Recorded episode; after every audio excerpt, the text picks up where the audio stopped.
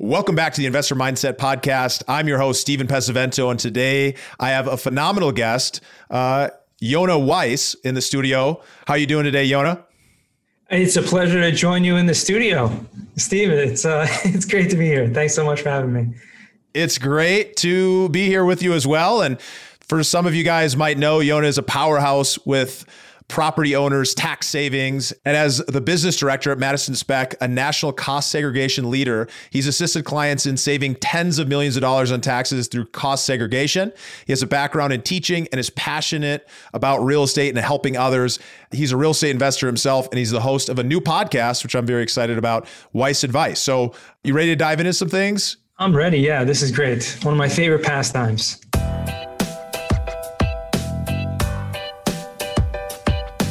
This is the Investor Mindset Podcast, and I'm Stephen Pesavento. For as long as I can remember, I've been obsessed with understanding how we can think better, how we can be better, and how we can do better. And each episode, we explore lessons on motivation and mindset from the most successful real estate investors and entrepreneurs in the nation. Investors, have you grabbed your copy of the Passive Investor Playbook yet?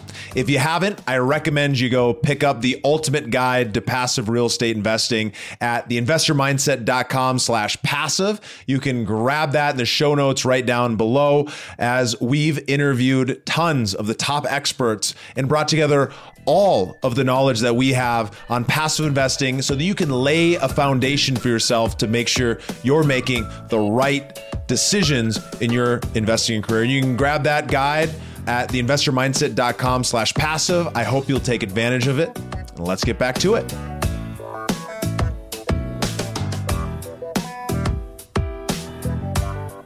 So, if we start out by looking back at earlier in your life, what events or influences from your childhood shaped who you are today? I think, you know, when looking back like that, it's for me being a teacher and that's really where my passion has has been for the longest time. And in fact, what I did before I really got into real estate, and I think one of the most incredible things that shaped me was to have. Uh, I, I, wasn't big in school, right? I, I wasn't a great student, but I love to learn. So it's it's kind of an interesting dichotomy there.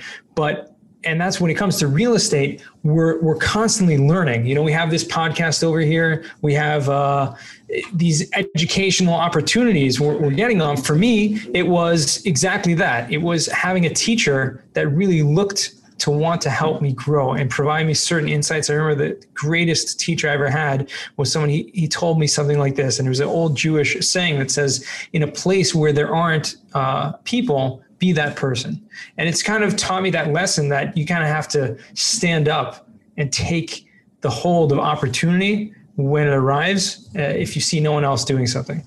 Yeah, that's beautiful. And I think that transitioned us really well into something that you're phenomenal at, obviously taking that teaching and teaching people about cost segregation. So we're going to get into some some depths of cost segregation, some advanced topics here, but what is a simple definition of what cost segregation is and how does it work? A simple definition is that it's an advanced form of depreciation. Okay? Depreciation is a tax deduction that any property owner gets when you buy a property. Okay, besides for your personal residence, any type of investment property, you now get to take the entire value of that property and take it as an income tax write off. Okay, that's called depreciation. But it's done over a long period of time, over a 27 and a half year period or a 39 year period for commercial buildings.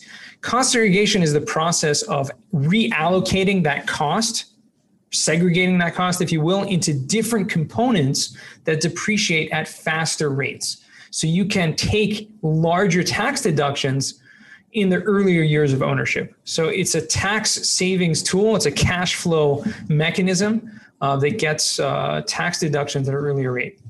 I, love the idea of it being a cash flow mechanism because at the at the heart of it, that's what it really does. It it it creates the opportunity to create more cash flow and to save uh, cash flow in the short run by you know uh, essentially delaying uh, or deferring indefinitely those taxes. Exactly. I think that's what you know how people have to look at it. You know, tax it's probably you know you hear about real estate investing and one of the things about real estate investing that makes it so great is the tax benefits right the tax benefits of depreciation and cost segregation which essentially it's the majority what does that do Okay, well, how does that translate? Why is that so important? Because you know taxes are the biggest expense that anyone can possibly have right any business or individual has and so if you have a way to eliminate paying income tax or minimize it that allows you to make a lot of money and reinvest that and grow that have that cash flow to to continue growing your business yeah, I love that. And so for the operators out there, when they're going about making that purchase and they're looking at doing cost segregation, how can they estimate the level of depreciation they might expect?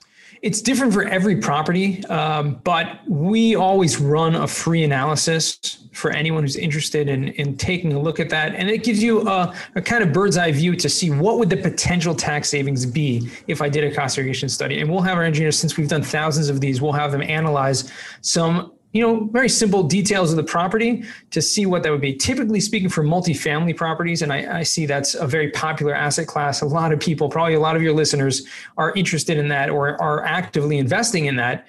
Typically, we see between, I'd say, average about 25% of the purchase price being reallocated to those faster lives. So we'll talk a little bit about you know how that breaks down, different uh, what those faster lives are. But yeah, yeah. So for a multifamily property, about 25%. It's going to depend, of course, on the land value, you know, the age of the property, all these different things. So just some quick rules of thumb for other asset classes. If we're looking at storage, retail, talk to me about some of those. Absolutely.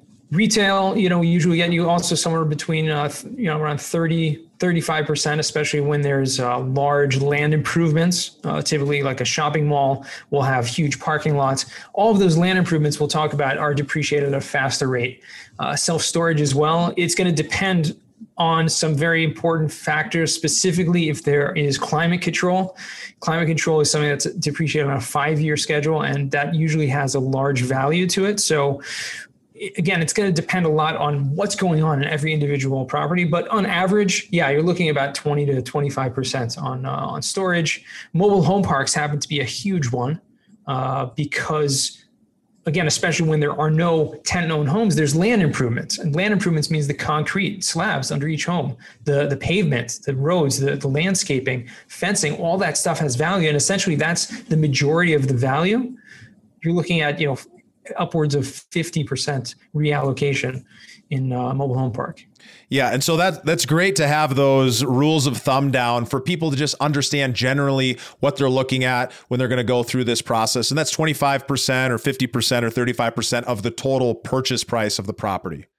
So let's focus deeply on multifamily because it's the most popular in my circle, and most of the listeners are focused in that asset class. So we'll focus there, but we'll kind of refer back to some of the other options as well if it if it makes sense. But talk to me a little bit about how it's different you know how the the depreciation uh, benefits are different if it's a property that's stabilized meaning there's not really renovations or things to that are going to be done to the property. It's something that has light value add a little bit of updates or renovations are going to happen quickly or if it's something that's a heavy redevelopment where you're going to essentially be rebuilding uh, or redesigning every unit roofs plumbing, concrete, all that kind of stuff. So how does that change depending on from st- stabilize all the way to redevelopment?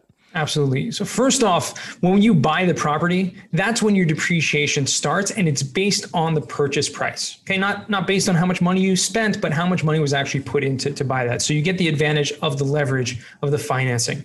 That's first and foremost. That doesn't change if you do uh, an appraisal, if you refinance, anything like that. Where that does change is when you're going to be adding money into the property, when you're going to be doing capital improvements. So I'm glad you asked this to break it down. The first thing we do is we look, we do cost segregation on the acquisition cost. Okay, which means we segregate, we separate, we split up that purchase price into different categories. You have land, which doesn't depreciate. You have the building and the main structural components of the property, like the roof, walls, floor, windows, doors, main, um, utility features, all that stuff depreciates on a 27 and a half year schedule or 39 year schedule for commercial.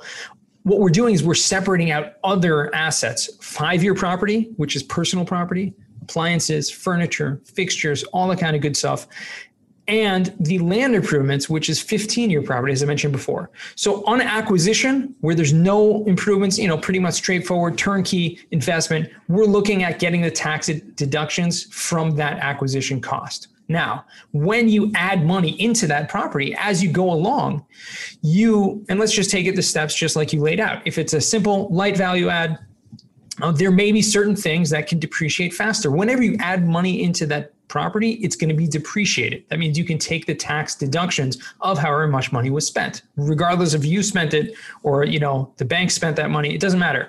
That's put into your property. It's added to depreciation.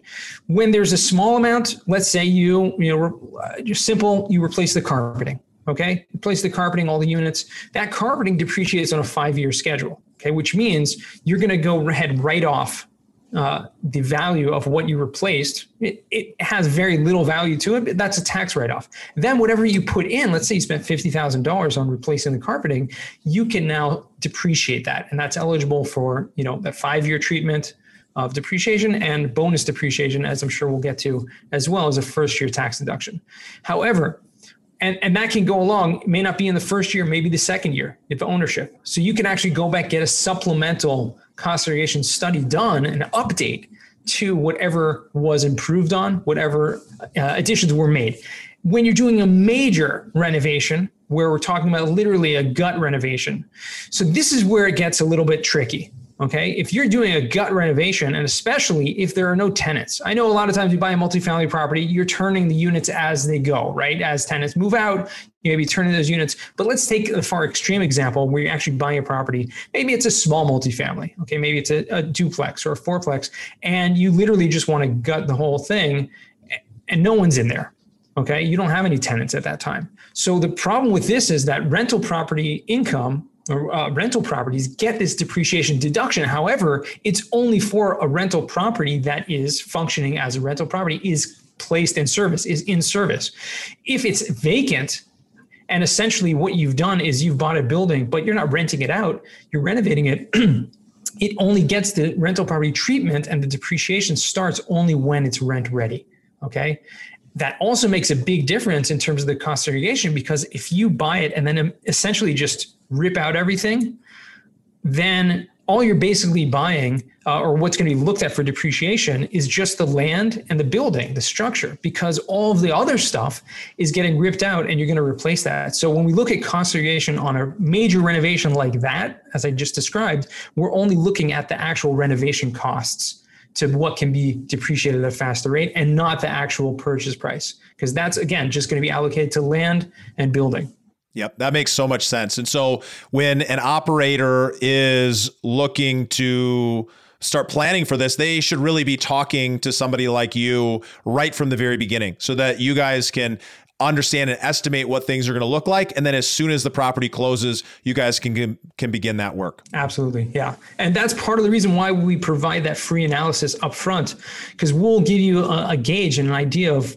you know what the potential tax savings are going to be as well as if you're doing that major renovation we can look at the, the construction budget and see based on what you're planning on spending the money on how, you know how much of that is going to be separated to what category and so back to that redevelopment piece, if part of the building is been vacated uh, after purchase, uh, the property was purchased in service, but then part of the property is taken out of service. How is that handled? So as long as it's one property, and I gave the extreme example, and I'm glad you followed up with that. Sure. But uh, but if part of the property is still in service, it's still considered a rental property. It's not split up from that regard from terms of depreciation. So you still get the depreciation deduction. You're still collecting rent on it.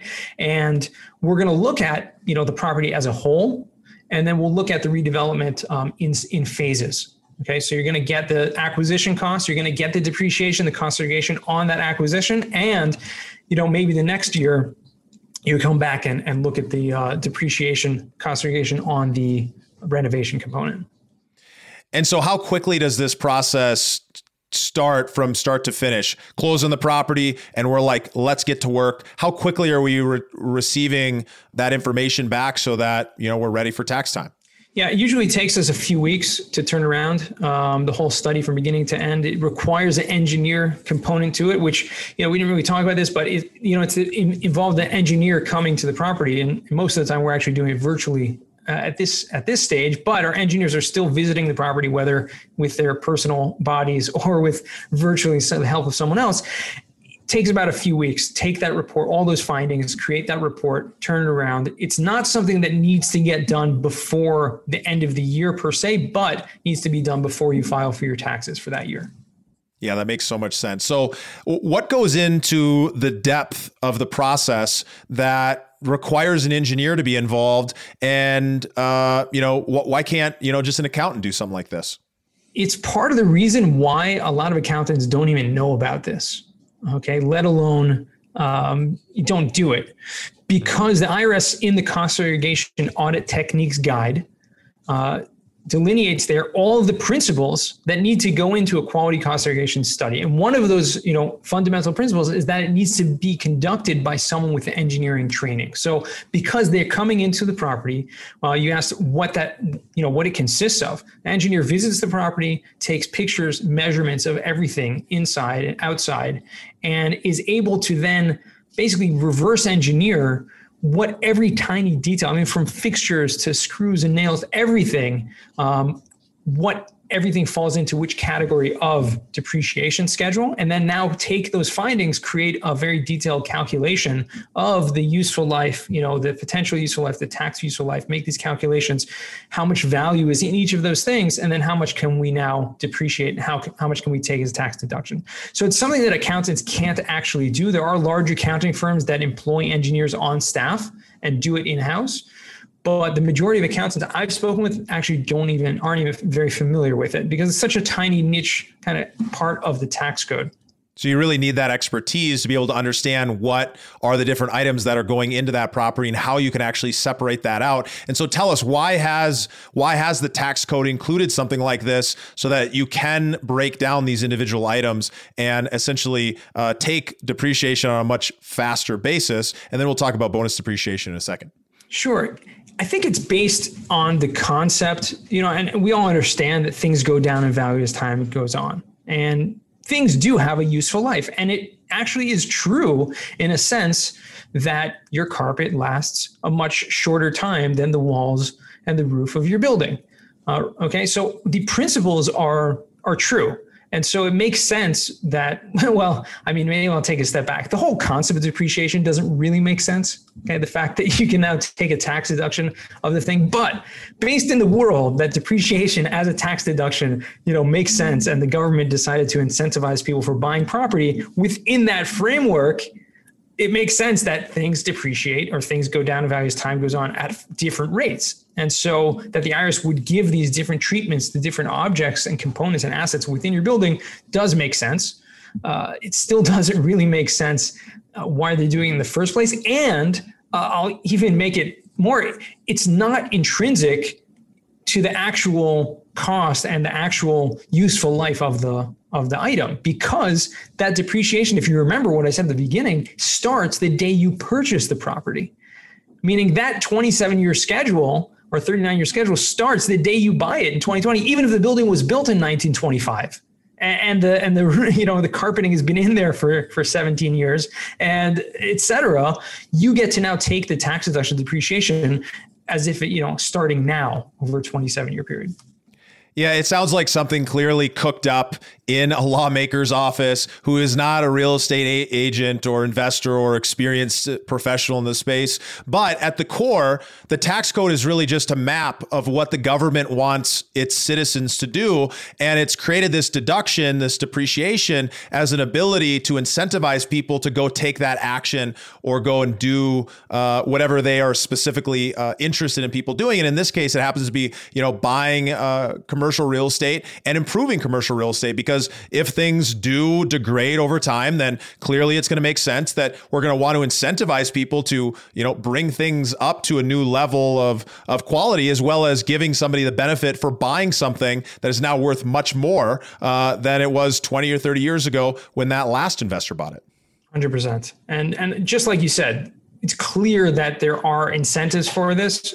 How, how much you know, and how little that makes sense according to it's hard to know. I mean, obviously, residence, having a roof over your head, and having a place to live is one of the most essential necessities that you know anyone can have. so it does make sense that the government is incentivizing people to be involved in that. And, and, so, what are some of the reasons that somebody would not want to go about doing cost segregation, um, you know, on a property they own? One of the main things, and I'm glad you asked this question because it's not necessarily beneficial for everyone people who are considered real estate professionals by the IRS's definition, which means you spend more than 50% of your time involved in, you know, rental property and the material participation of real estate, whether that's being a broker or manager or construction, whatever that is. People who are real estate professionals actually get a much you know much more brighter tax treatment that they can use these deductions to offset their ordinary income as well. Whereas you know regular people or the regular folk who, who, who are not real estate professionals are limited to the amount of deductions they can take beyond their rental property income okay? So who is this going to be for? Where would it might not make sense is someone who doesn't really need those deductions. You, if you don't need extra tax deductions because either a you don't need them because you already have you know no not paying in taxes anyways or you can't use them because you're not a real estate professional and your regular depreciation for whatever reason is offsetting your rental property income then that's first and foremost who it's not going to benefit. Um, so it probably doesn't make sense. So it has less from that regard it has less to do with the property than it does the you know the owner of the property or owners. Yeah yeah absolutely that makes sense. And so for the passive investors out there who are not real estate professionals, you can still get benefit from depreciation, but it's only on the passive income that you earn instead of the ordinary income for somebody who's a real estate professional, an agent, a broker, um, somebody who works in that space. They're going to end up being able to write off ordinary income as well. And not tax advice, but this is typically how we've seen it play out, right? 100%. Okay, well, this is this is really phenomenal. And so, if somebody is a passive investor, uh, and we have a number of those that are listening, and a number of operators are going to be advising passive investors on on how to look at different deals. You know, how should uh, a passive investor be looking at uh, a sponsor's deal, and how can they understand what's realistic when it comes to the depreciation that they might be able to expect in return, and how do they kind of confirm that hey, this makes sense uh, and this is accurate, so that I can receive the benefits that are being being projected?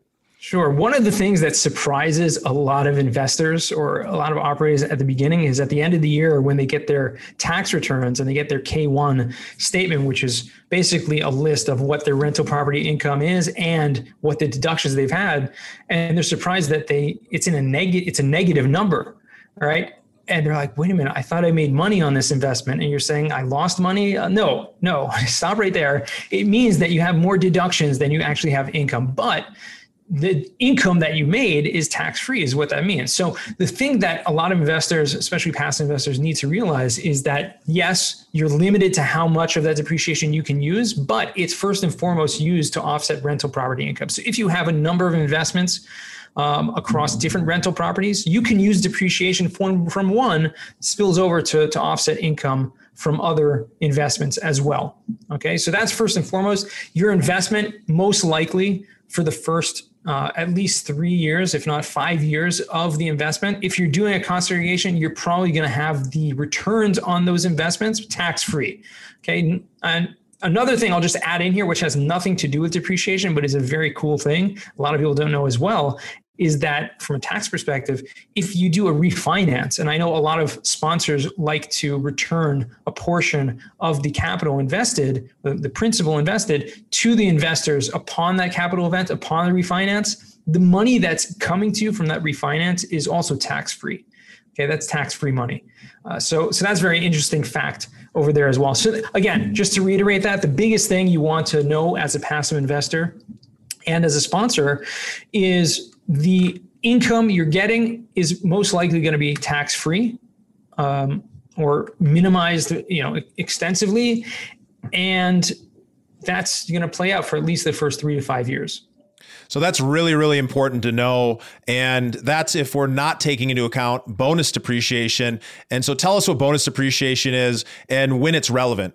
Bonus depreciation it's called 100% bonus depreciation was a, a, new rule that came about in the tax cuts and jobs act and the trump tax reform a couple years ago.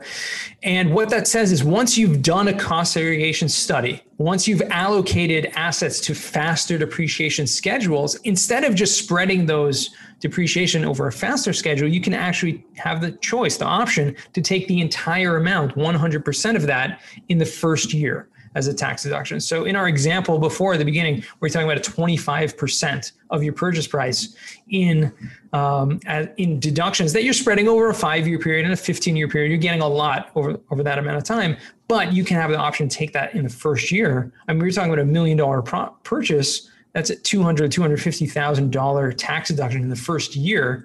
I mean, it's just huge. It's a game changer. So that's what bonus depreciation is.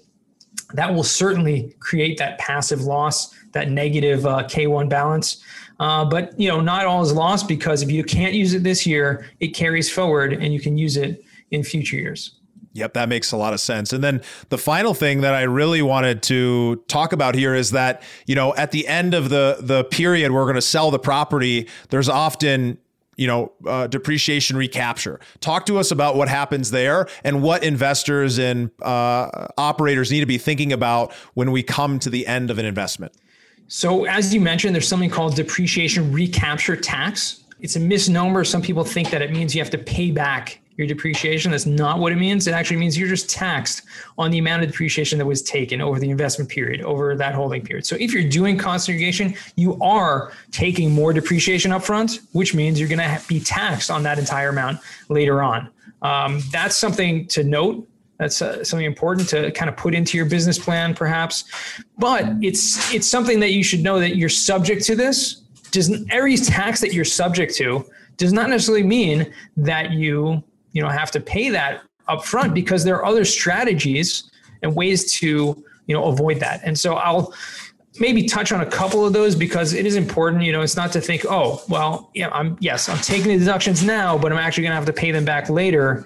Uh, it's not so. First of all, the income tax rate that you're taxed at for ordinary income tax is a much higher rate than what depreciation recapture tax would be down the road. So, anyways, you have that the time value of money, you have the arbitrage, you know, the, the difference between what you would have paid had you just paid the tax up front. But the time value of money is saying not only inflation that I'm taking advantage now, but also what I'm going to reinvest this money. What can I do with this money? Listen, if you trust Uncle Sam to invest your money better than you do, then you know maybe this isn't for you.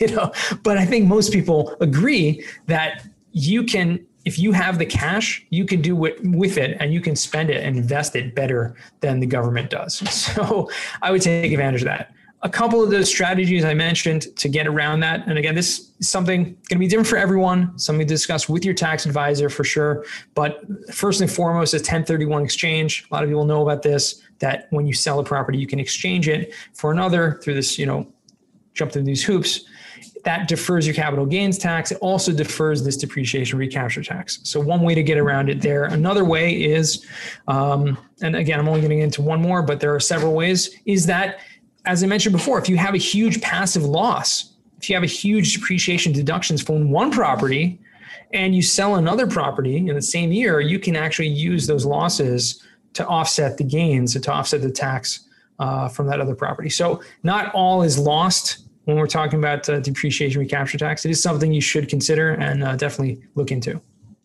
No, that makes sense, and people need to be thinking about that. And and what what what as a passive investor, when I'm receiving that on my K1, what is the impact there, and and can I make the decision to take that or not take it? So it affects you regardless. Meaning, yes, when you get that deduction, it stays there, and uh, that passive loss just carries forward. So it, it's you don't have a choice. Once the operator has decided to take the depreciation and allocate it, it's done on the property level, and so that is split up and allocated proportionally to whoever you know, however much the investors own their shares. They get proportionally the income, their returns. They also get proportionally their deductions. The one time where that might be different is if it's the property is owned by a tenants in common type structure, which is a you know a TIC structure is a different way where actually individual individuals or groups of people might be invested in portions of the property and each tenants in common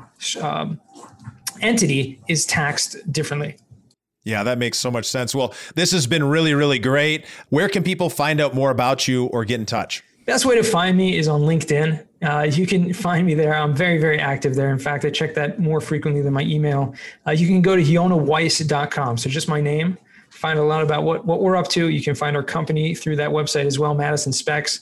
And if you do want a free feasibility analysis to check out if it might be for you or not, you can enter a form through that website and uh, we can work that out. Wonderful. Well, it was so great to have you on today. Thank you for being here and uh, look forward to the next time we get to have you on. Likewise, Steve. Thank you so much for having me.